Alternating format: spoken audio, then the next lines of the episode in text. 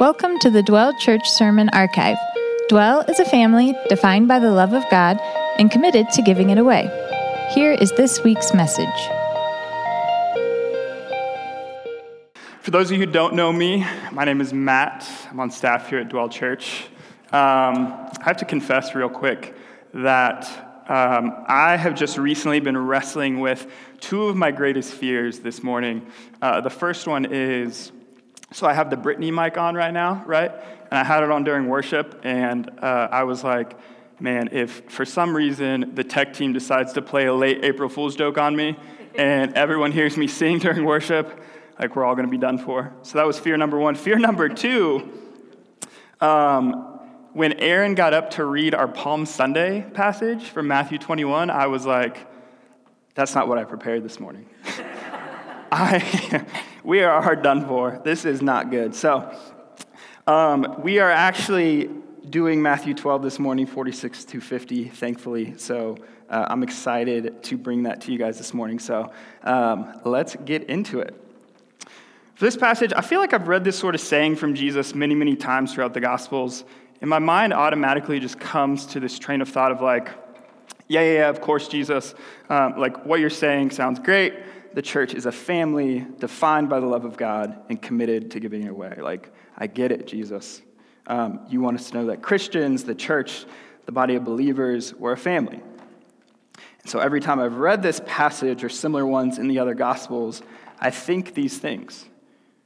And I don't think these things are wrong because I think he's speaking to the fact that the church is a family. But, guys, these words from Jesus, I think, are actually so much more than I, and maybe even you, have taken them to be. Like, these are game changing words by Jesus in this passage right here. And I'm about to tell you why. Sorry, this floor is so creaky. I need to stop moving. Um, so first, let's put this in this put into perspective the seriousness of Jesus' mother and brothers here in this passage. So, okay, a day's journey at the time was about 20 to 25 miles. And according to scholars, his family made about a 30 mile journey from Nazareth to Capernaum to come see Jesus. So they're taking about a day, a day and a half to come see him, which means another day and a half to go back. So that's the math is three days out of their week to come see him. And like this wouldn't have been like a posh, easy, chill journey with like Taco Bell on the way, Chick fil A, whatever you want to do to refill, like those wouldn't have been readily available for them. Like it was a serious journey by foot. Like this would be like us walking from Denver here to like Idaho Springs or like downtown Boulder, right? So they are seriously trying to get to Jesus. But why? Like, why go through all that effort to get to him? Theologian Charles Spurgeon has this to say on the matter. He says, The members of his family had come to take him because they thought him beside himself. No doubt the Pharisees had so represented his ministry to his relatives that they thought they had better restrain him. And then the Gospel of Mark supports Spurgeon's claim. Mark 3:21 reads, "And when his family heard it, they went out to seize him, for they were saying he is out of his mind." And so they were serious about this because they cared about their family's reputation. They weren't elated that people, especially these religious leaders, thought their son and brother had gone off the deep end. Like they weren't willing to sit around and let their family name go down the drain. So check out verse 46 with me. It reads While he was still speaking to the people, his family came asking to speak to him. So, this is another sign of their seriousness here because we can actually see in the text that his mother and brothers are interrupting his teaching. So while he's in the middle speaking to the crowd and then the disciples, someone comes up to Jesus and tells him, he's like, hey, yo, mom's outside, brothers are here. Like, should probably do something about that, right? I can only imagine what I would do if my mom came up and wanted to speak to me right here, right now. Like, I'd be done for. But at the same time, like, I don't think in good conscience I would just be able to, to sort of ignore her and not acknowledge that she's there. And I don't think Jesus is simply trying to ignore his family. Like, he has a point to how he responds here, and we'll get to that later. But it is kind of weird that he doesn't go and get like some FaceTime with them, show them some love, right? Like, it seems a little bit rude, cold. His response here is somewhat prideful, maybe even giving the feeling that he thinks he's better off without them. I think at face value, it feels this way. but here's the thing Jesus knows why they're there, He knows the thoughts in their heads, He knows their motives. But I think even more than knowing their motives and not wanting to feed into his family's desire to seize him, and maybe their even desire to attempt to have some control over him, like I think he wants to prove a point. He wants to prove a point about family. And I've got to say, I actually, I really love the way he does this.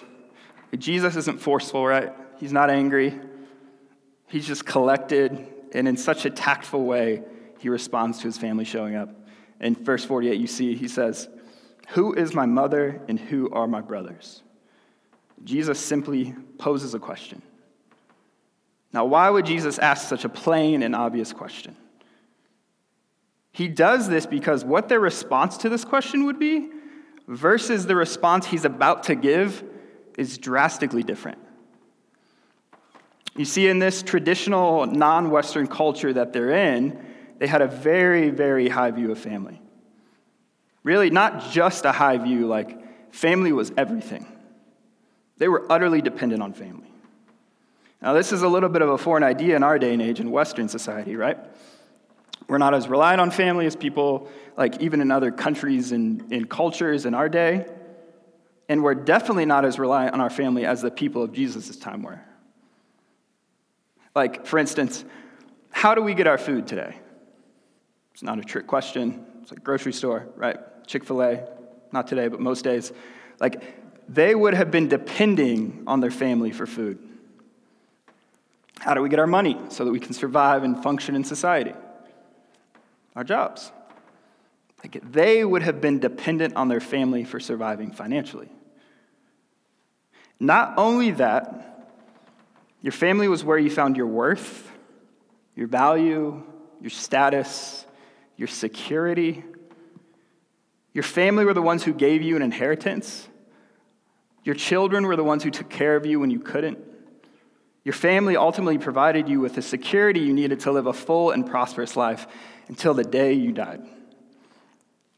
In this regard, Tim Keller said it well. He said, Nearly all ancient religions and cultures made an absolute value of the family and of the bearing of children. There was no honor without family, and there was no real lasting significance or legacy without leaving heirs. Without children, you essentially vanished. You had no future. The main hope for the future then was to have children. So, to summarize all of this, the idea was that without your family, you would be seen as, as sort of a lowlife. You'd be shunned. Your survival rate would drastically decrease. And you'd ultimately be done for. Like we, we, we see this concept in the book of Ruth as one example. Like Ruth is this Moabite woman who marries this guy from Judah, and then her husband dies, and Ruth becomes a childless widow, and she chooses to actually bound herself to her mother in law, Naomi. Naomi was grateful for this because she was alone now that her son had died. But Naomi also protested against this at first because she was like, Ruth, how are you and I going to survive? Like, your husband, my son is gone, so what are we going to do? And the story ends with God ultimately providing for them. But Naomi and Ruth, they understood that their survival rate drastically decreased when they lost that big piece of their family. So, with this very high view of family in mind, like we can know that those hearing the words of Jesus in this passage, they would be just shocked.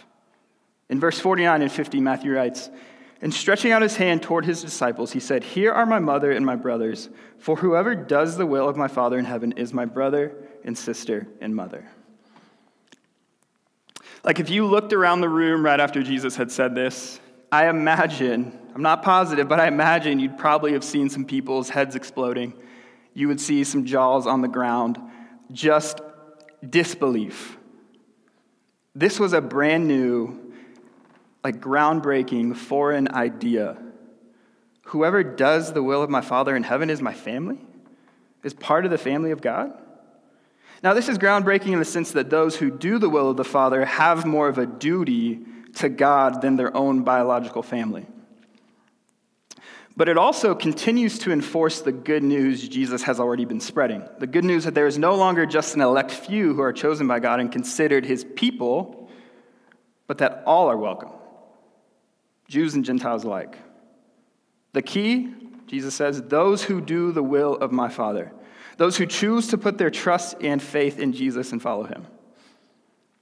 So, this claim by Jesus shatters their understanding of really the only practical way they had known how to survive and thrive through family. And it actually opens up the people to a new and better way to live. So, in comparison to the people of Jesus' time, we live in a much less family driven culture, right?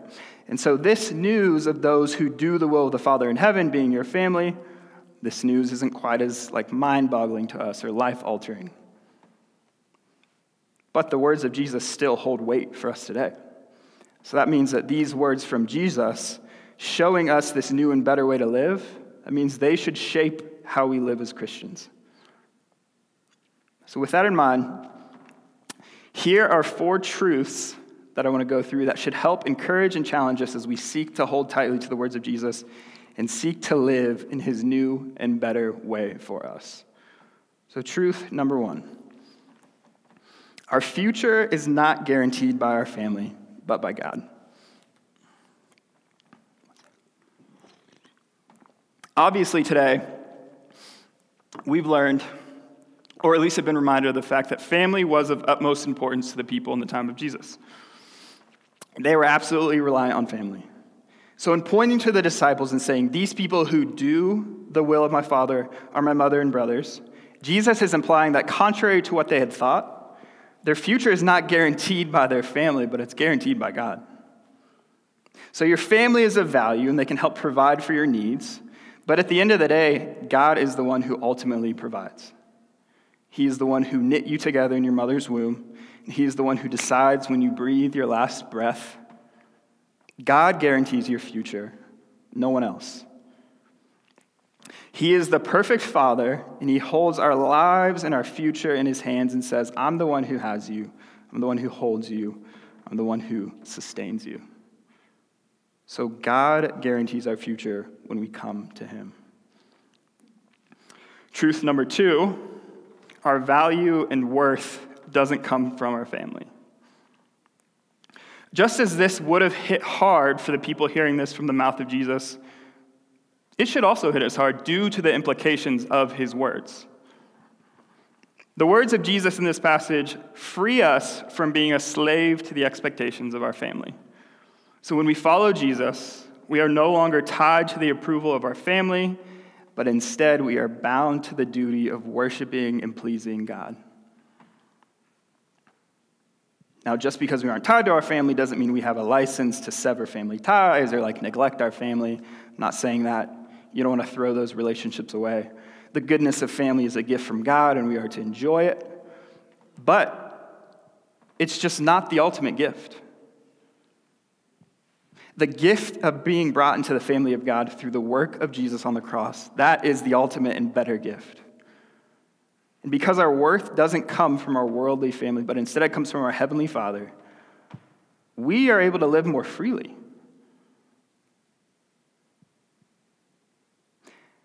We are able to live more freely by the word of God and his commandments instead of living by the word of your parents or your siblings or your kids. Now, if you're following the will of God for your life, there, there's a chance your family may disagree with you. That's just the reality, but that's okay. I have a friend here in Denver actually who has gone into ministry, and his dad was just like distraught over it, not pleased at all, just confused. Like, why would my son make a career out of this. Like, it doesn't make any sense. He just didn't get it. I have another friend who, him and his wife, uprooted their life in the States to go serve as missionaries in Turkey. So they left everything, right? They left careers here, they left friends, and they left family. Some of their family was supportive, but a lot of their family was blatantly against it. They were essentially like, this doesn't make any sense. Like, you guys are crazy. Why would you move to Turkey? Like, it doesn't make any sense. And so, both of these people, they had to reconcile with this. They had to come to terms with the fact that that's how it's going to be. And they did this by resting in the truth that there's no pressure to please their family and succumb to their every wish and desire for them. See, these, these people, they knew it's ultimately not about them. We should know it's not about us, but it's about God. And until we actually believe that our life is about God and His glory, I'm not, I'm not sure we can fully embrace the fact that our worth and value does come from God. And so, since our value and worth it legitimately comes from God and not our family, we have freedom to seek God and His glory above all else. And that's even if it means disappointing family. Truth number three the church is our truest family. Okay, this is not an attempt to try and slight you for loving your family, like not in the, not in the slightest. You should love your family because, like I said earlier, family is a gift from God and it should be cherished. Jesus didn't hate his family in this passage, like he loved them. And he doesn't really ignore them as much as he's actually just making a point that the family of God is our truest family. I think what helps us grow in embracing the church as our truest family and making it priority in our lives is when we bond with our fellow Christians, right? I mean, think about this. There's actually potential for Christians, for us here to be bonded closer to each other than what like DNA or blood could ever bond. This works out because as part of the family of God, we share the single greatest bond that any people share. We share the common bond of Jesus as our Lord and Savior. The family of God all share in the belief that we are weak and we are broken sinners in need of saving. Romans 3:23 reminds us for all have sinned and fall short of the glory of God. Because of this, we also share the greatest gift one could ever receive, and that is the gift of Jesus. The fact that all of us in God's family have been saved by grace through faith in Jesus and his death on the cross in our place, guys, that, that is the ultimate bond. That is what drives us to grow closest to our church family. These gospel beliefs and experience, man, they create a bond between Christians that is stronger than any other connection. I mean, think about some of your best connections with people. Like, I share a great liking and enjoyment of rock climbing. And so, my buddy Roth and I, he's become a good friend, and we've probably climbed three, four, 500 routes together. Some of my like hardest, longest, most physically demanding days have been with him. And like literally our lives are in each other's hands. And so we've like bonded over that stuff. You may share a passion for, I don't know, Arkansas football or Vandy football or Auburn football or even Alabama white cheese. Maybe you've grown closer with others through watching The Bachelor together. You could have adopted a child with someone, or fostered a kid, or even just had a child together. I am sure that bonds people greatly. Or it could be that your nephew decides to get a mullet because you have one. And there's no way anything else in the world could cause a stronger bond than the mullet bond, right? There's no way. These commonalities and bonds, man, they are all well and good, but they just don't compare. That's just the reality. They don't. I have this excerpt that I want to read from a book called A Gospel Primer, and um, honestly, it's just good, so I'm just going to read it. So here it is that Jesus was willing his life to lay down be scourged and insulted and wear thorny crown. For one such as I, who had spited God so, amazes and blesses and makes me to know that greater a lover is no man than he who laid down his life for a sinner like me. Guys, this is the common bond that the family of God shares. And that is why the church is our truest family.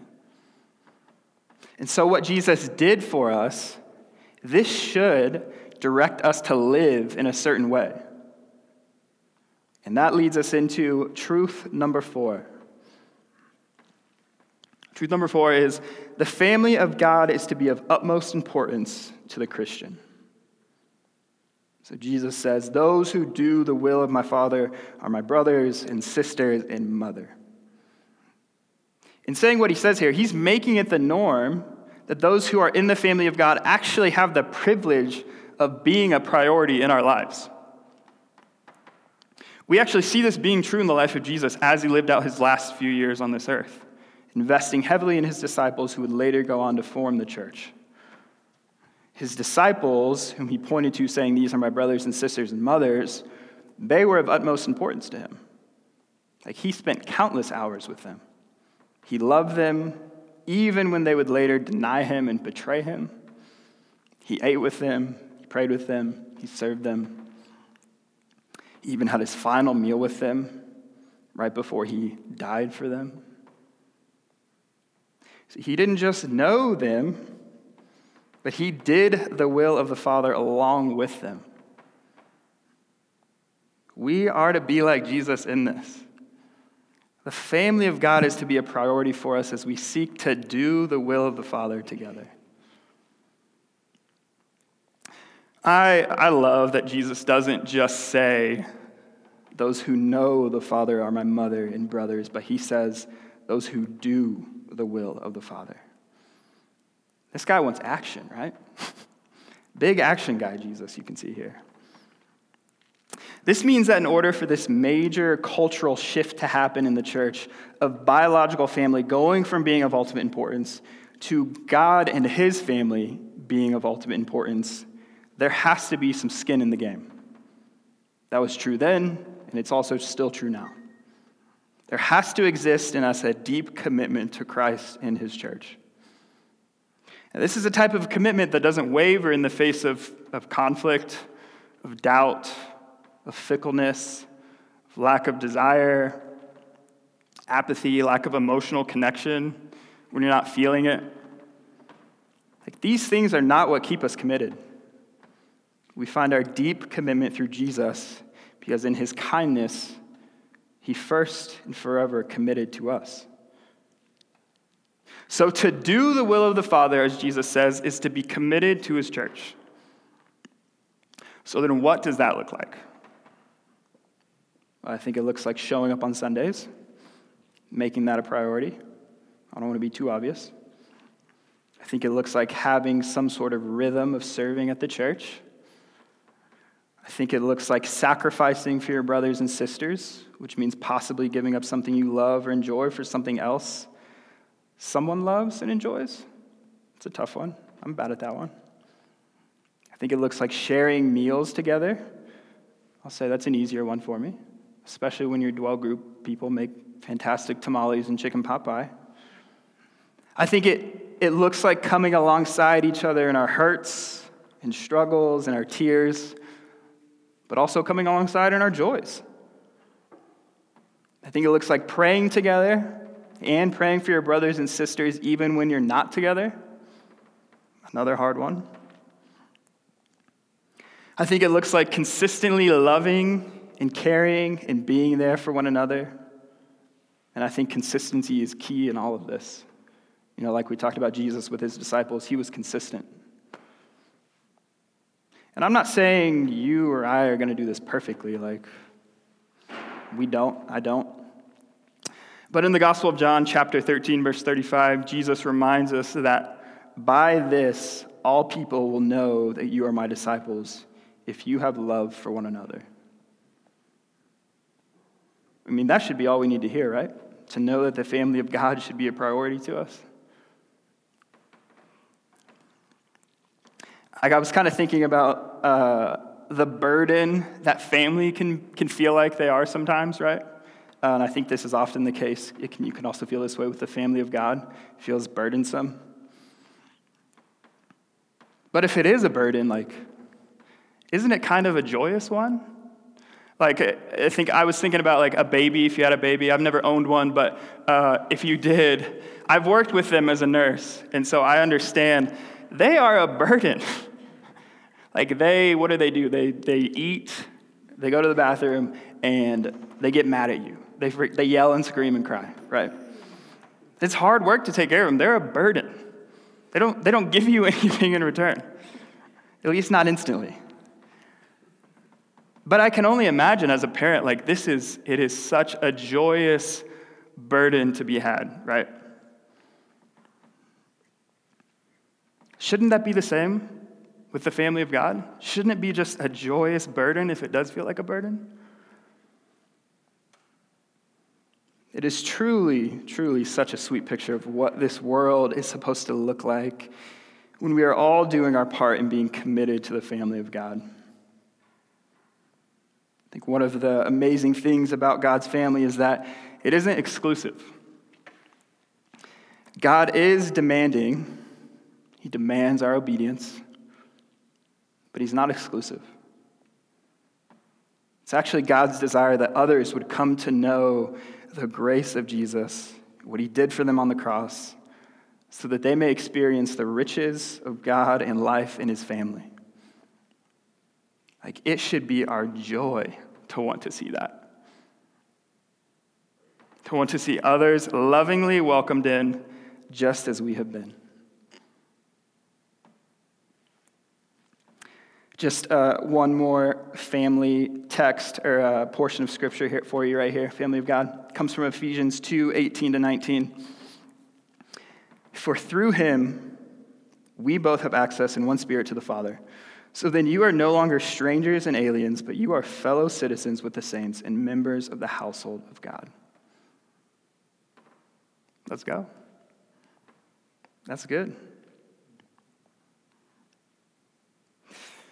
So I just want to end our time today in the Word uh, with this quote from theologian Matthew Henry. I thought it was a, a good kind of like synopsis of what Jesus is saying in this passage here.